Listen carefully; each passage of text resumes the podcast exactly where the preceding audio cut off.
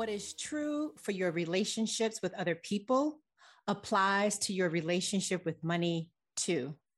It's multi layered, nuanced, emotional, and probably complex. Hello, hello, hello, and welcome to More Than Money, a podcast where we have nuanced conversations about money, business, and life, where we take the time to explore the human side of money because success with money it is never just about the numbers. I'm your host, Jacquette Timmons, and I'm really, really glad you've taken the time to tune in and join me today. Is this series drawing a parallel between the relationships you have in other areas of your life, inspiring you to take a closer look at your relationship with money? I'd love to know what's bubbling up for you and what next steps you're taking as a result of.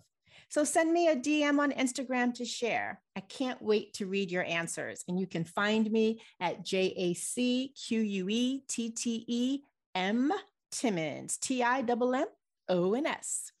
Now, on to today's show. And let's start with my premise for this episode, which is this if a relationship is important to you, it's probably complex. Am I right? I mean, really, think about the relationships that are of most significance to you. Maybe it's one of your top five from the last episode, episode 118. Check it out if you don't understand the reference that I am making. If you listened to that episode and you did the exercise, I bet you say that those top five relationships are multi layered, nuanced, emotional, and complex to some degree. And what is true for your relationships with other people is also true when it comes to your relationship with money, including the characteristics that make a relationship a healthy one or not. So, though it may seem odd to do what I'm about to do, I do think it can be really useful. So, what am I about to do? I'm about to share with you six traits. And of course, there are more than six, but I'm going to spend a few minutes focusing on six traits that are present in person to person relationships. And in the process, I will draw parallels to show how these traits show up in the realm of money too. But before I get to those traits, let me share the biases that I am bringing to this conversation. First, you get to define what healthy is and for you. Let's face it, healthy is a broad term. What it means, how it looks, and how it feels, that is not the same for everyone. Many factors influence your definition, your circumstances, your needs, your wants, and the context of it all. Hence, the reason I have gone to great lengths to avoid providing a specific definition here in this episode, as well as in episode 118. Second, definitions change. What makes a relationship healthy today may not be what made it so in the past, and it may not be what will make it so in the future precisely because your circumstances, needs, wants, and the context thereof change. Everything evolves. All relationships of significance evolve. Just give it enough time. And along with the changes regarding the, the dynamics I've mentioned already, goals, roles, and responsibilities shift too. Even the rhythm of how things change and what triggers those shifts evolve over time. And finally, there's always room for improvement. Perhaps it's because learner is my number one strength in Cliff's Finder, Clifton Strengths Finder. Or maybe it's because I am an Enneagram 3, but I wholeheartedly believe that even if you describe something as excellent, there is still an opportunity to make it better.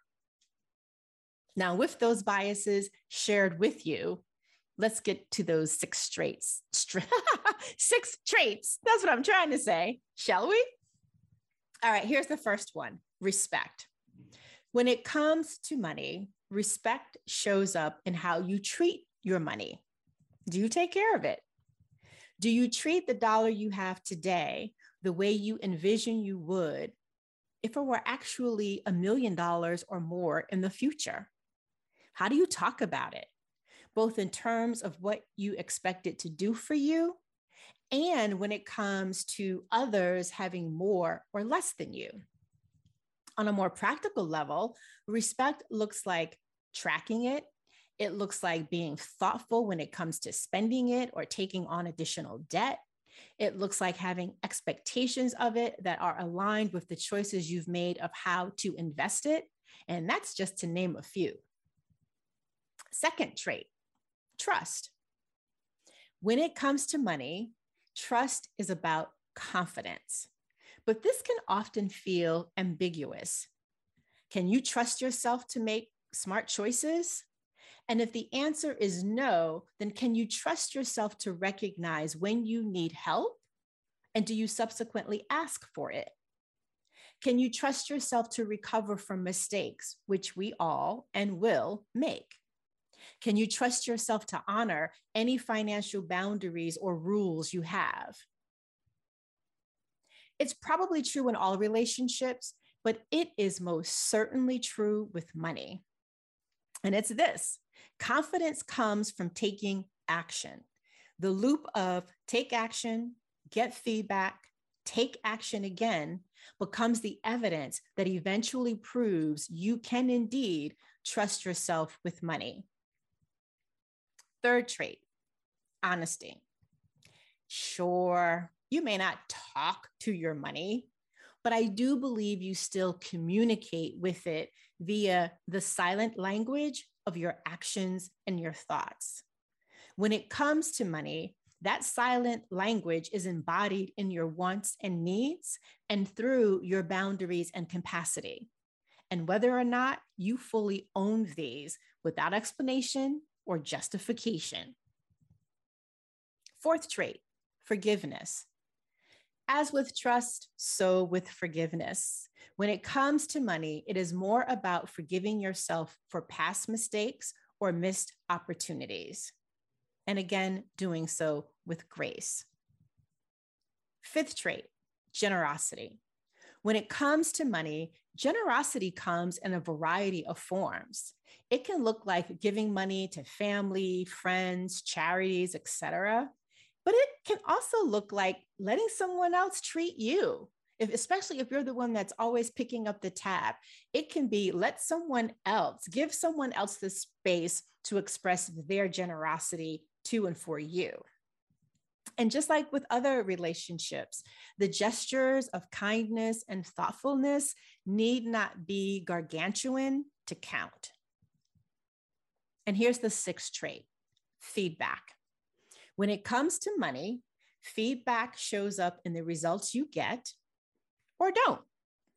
Sometimes you like the feedback you're getting, other times, not so much. Not unlike when you get feedback from your family, friends, colleagues, and clients. Am I right? So, this then, as you think about those traits, it then causes us to think about well, how do we know when something is healthy versus unhealthy? What does that look like?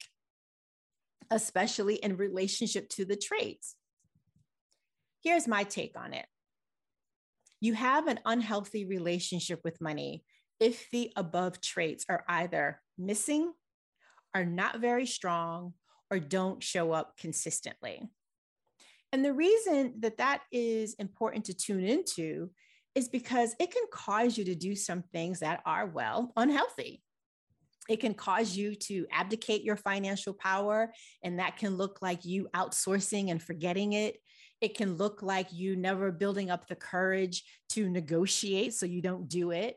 Or it could also look like you don't directly ask for the sale. You think those innuendos are doing the job. No, you need to ask. It can also show up as you're not exercising self control or discipline. And examples of that are you save inconsistently, you invest without a strategy, you spend haphazardly, you take on more debt without a plan, and you don't set earnings or revenue goals. It can also look like when you don't have a healthy relationship with money, that you stay in a negative emotional loop, an emotional loop of guilt, shame, stress, blame, worry. In other words, not fun at all. On the flip side, here's what a healthy relationship with money looks like and how these traits can help to kind of put a spotlight on it. You are engaged with your money. You don't just think about it when there's a need or a crisis. You understand or are willing to learn the ins and outs. Like, where's the money coming from? Where is it going? You understand that being engaged with your money doesn't mean making perfect choices or having perfect outcomes all the time. You acknowledge mistakes and missed opportunities, again, with grace. You're comfortable having awkward conversations about money, or you at least embrace the comfort and the discomfort, I should say, and do it anyway. You create rules and boundaries, which, by the way, you update as the need to do so arises. You have a system and, instruct- and structure in place for making choices and for managing it. And you have a game plan or a roadmap and you embrace the fact that it may need to be tweaked several times before you reach the quote unquote the big goal. As I often say, your relationship with money is one of the longest you'll ever have. So if you want to make sure it thrives through the ups and downs of life and business, do an audit every now and then and look for the presence of these six traits. As always, thank you so much for tuning in with me today and listening all the way until the end. If this episode or this series is inspiring you to take a closer look at your relationship with money, do share all the details with me. I'd love to know what's bubbling up for you and what next steps you're taking or are considering to take as a result of. Send me a DM on Instagram to share. I really look forward to reading your answers. And if you'd like to show appreciation for this podcast or perhaps this particular episode, please share it so that we can reach more people. If you're on Apple Podcasts, please take a moment to leave a review because we do read them. And if you'd like to buy me a coffee, here is how you can do that buymeacoffee.com forward slash Jacquette. Again, buymeacoffee.com forward slash Jacquette. I'll be back next week. I hope you will too. Until then, remember, it's about more than money.